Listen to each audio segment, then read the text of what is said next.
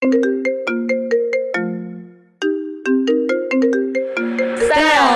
X。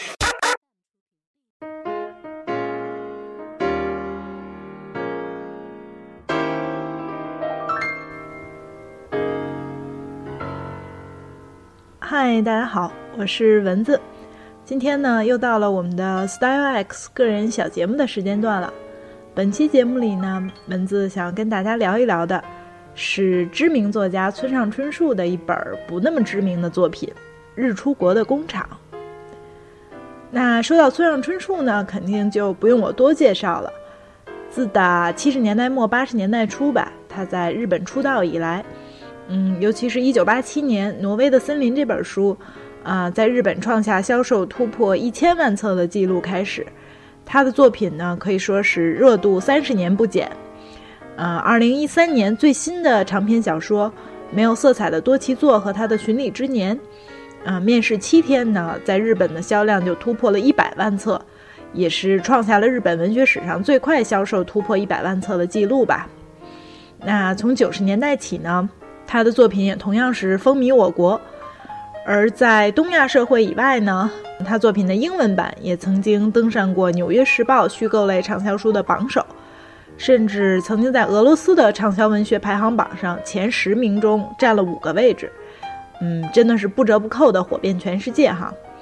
当然了，反过来也正是因为畅销吧，呃，村上春树的作品被很多人批评为不够严肃文学啊，太流行文化啊等等。而且众所周知的呢。嗯，每年的诺贝尔文学奖颁奖前后，由于获奖赔率高，但是又一直陪跑，都要被大家拿出来议论一番。但是呢，不论是畅销还是什么诺奖陪跑啊等等，这些标签儿对于认识一个作家的作品本身，嗯，我觉得真的是误导的作用大过了引介的作用。在村上春树身上呢，文字尤其是深有体会哈。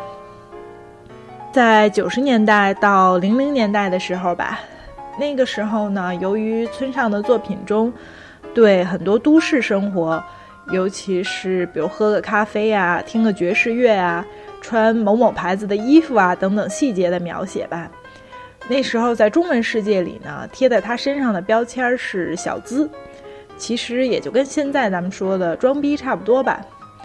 而那时候读中学、读大学的我呢，也就听信了这种标签儿，因为很反感所谓小资腔调，所以呢，也拒绝读村上的作品。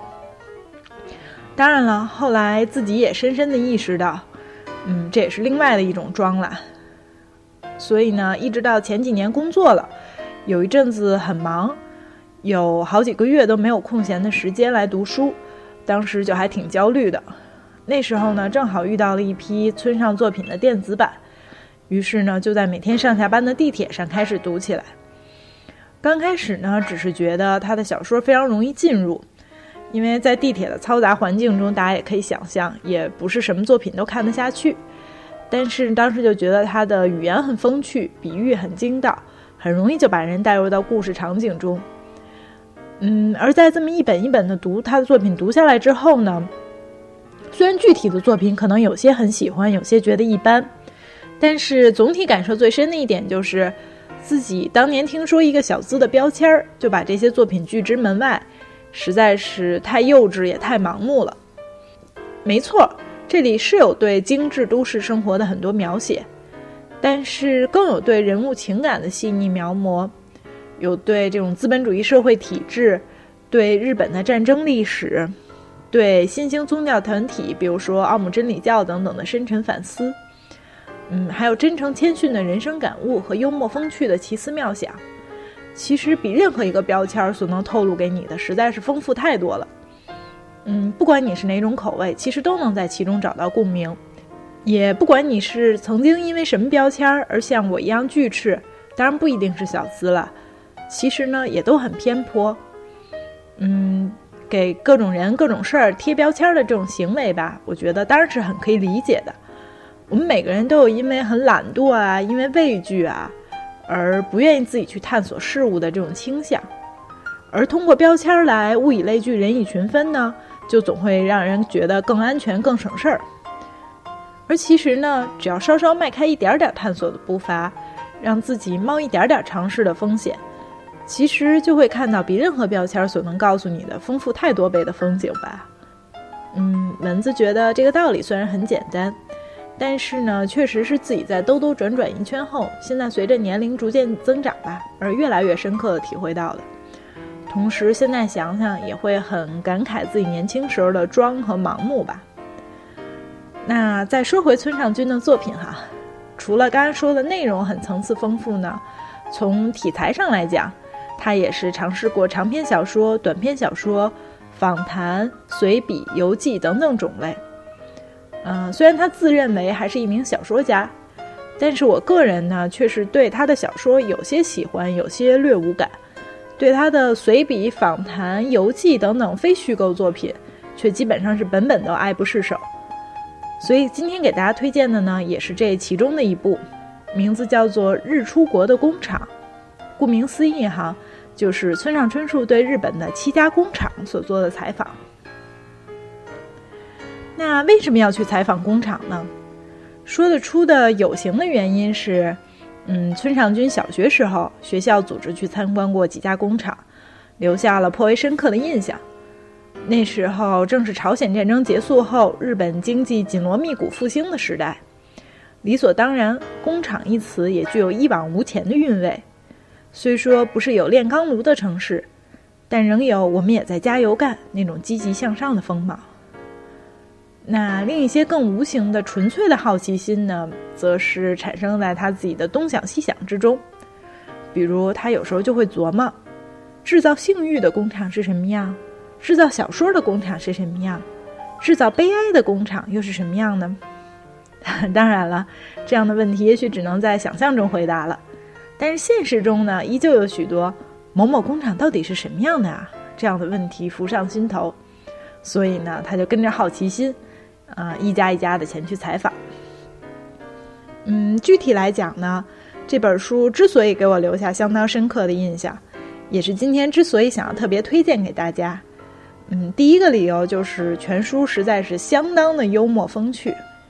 比如说吧，啊，书中出现的第一家工厂。是人体器官模型制造工厂京都科学标本。那在写到这个加工厂出品的模型的时候呢，村上举了几个例子，比如一带新音的胎儿 IC 模型，说是推荐产品未免欠妥。总之，这家公司的胎儿模型相当逼真，看了心里不由得咯噔一声。这是大约三周大的胎儿内藏心音发声器，还能调节音量和频率。看样子完全可以包在坐垫中，贴在腹部吓唬男子。喂，这可是你的孩子。不过请别这样做，很吓人的。顺便说一句，价格十一万元。二，灌肠施药用的仿真模型。理所当然，我等局外人第一次目睹。这东西未免有一种厉害啊的意味。有翘起的屁股，有肛门，当然和食物一般大。屁股做的很巧妙，可以呼一下子用手按动，以便顺利插入灌肠器。价格二十五万元，够贵的，不是可以随便弄一件的便宜货呀。三，关节种类模型，和灌肠仿真模型不同，这个十分可爱。人的关节有九种，一横排悬在那里，看样子作为时髦的室内装饰品也能胜任。价格不清楚。怎么样？反正我读到这些又严肃又荒诞又认真的产品描述的时候，是哈哈大笑了半天。那这还不算完哈，在参观完企业的员工给内脏模型上色，用纸捻出神经后，村上君一本正经的向。嗯，带领他们参观的员工提问道：“您这里也是公司，忘年会和集体旅游也是有的吧？忘年会上也会聊那家伙的直肠颜色不像样子啊什么的吗？”哈 哈真是小说家才会想出来的问题啊！嗯，类似让人忍俊不禁的段落呢，书中比比皆是。我在读的时候真的是大笑不断。好多次被家人问你在那干嘛呢？嗯，不夸张的说，全书读下来简直有看村上君表演单口相声之感。那除了幽默风趣之外呢，描写细腻真诚，将更深层的思考毫不做作的娓娓道来，也算是本书第二个值得推荐的特点。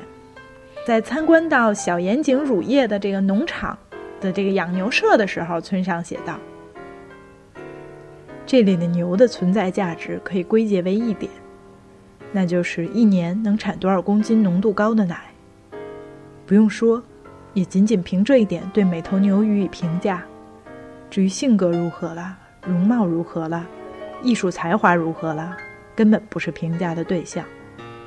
举例说。”就算有一头牛对自己的能力指数心怀不满，走到饲养员老伯那里说：“喂，老伯，我的乳汁可能不怎么出类拔萃，但我在朋友中的评价简直好上天了，深受信赖。”老伯也只当耳旁风，应道：“哦，是吗？”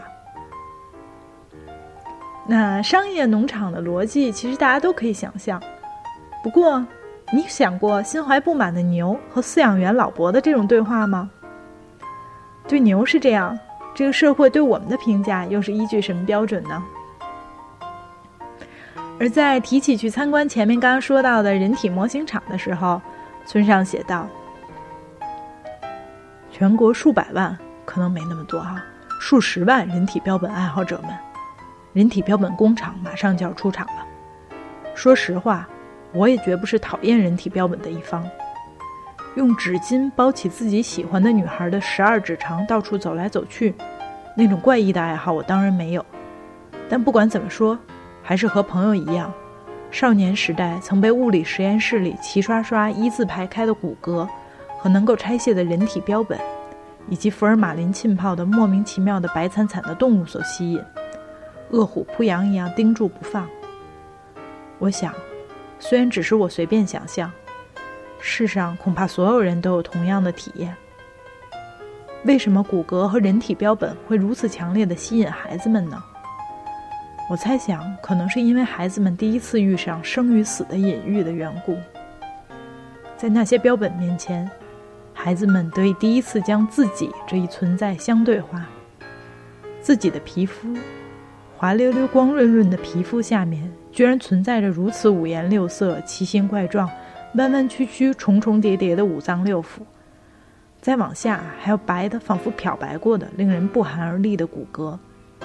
他们知晓了这一事实：内脏象征着不确定的生，骨骼象征着死。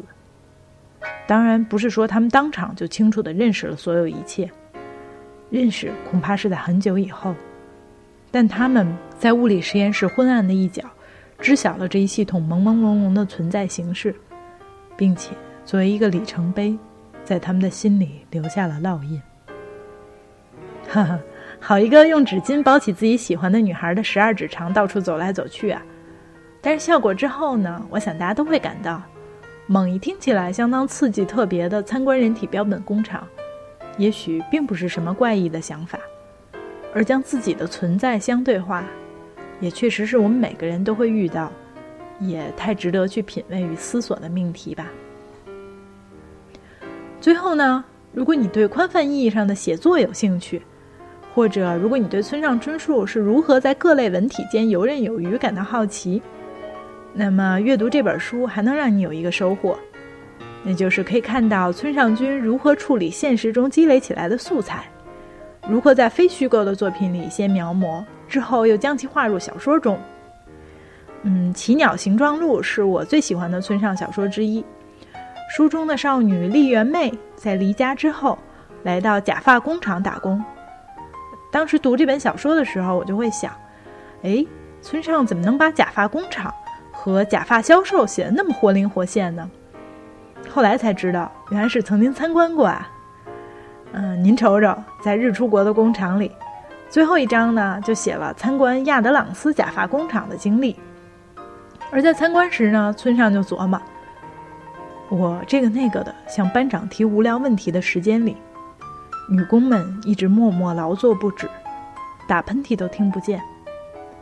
我很想大声讲个好笑的笑话，讲牛和皮鞋推销员在桥上相遇，逗得大家哈哈大笑，却又觉得影响工作，只好作罢。不过也实在太静了，颇像教育委员长来视察的小学教室。转眼一看，每个女工的桌子上都有一点点装饰品，让人觉得到底是女孩子。坐垫也蛮讲究的，同样显出女孩的特点，惹人怜爱。甚至于呢，村上翻看了员工餐厅的投诉板，上面贴着“进来午餐的炸鸡块肉太少”，他当时就立马展开想象。年轻女孩在宽敞的员工食堂里，一边叽叽喳喳说话，一边吃午饭的光景，仿佛历历在目。怎么搞的？这鸡肉骨多肉少的嘛？真是的，不像话！贵子，你写投诉信，你字写得好。哦，我写，写就写。在参观的时候，就对女工们这么观察细致、体贴思考，想象的这么生动。难怪几年后要把自己的女主角写到假发工厂去啊！总之呢，虽然引用了不少哈，不过这本小书里还有更多的多的令人捧腹的段落，嗯，引人深思的部分，和让人一窥村上君写作手法的亮点。所以，不管你之前对他的作品是喜爱有加还是敬而远之，都不妨跟着他的脚步去日出国形形色色的工厂里。走上一圈哟。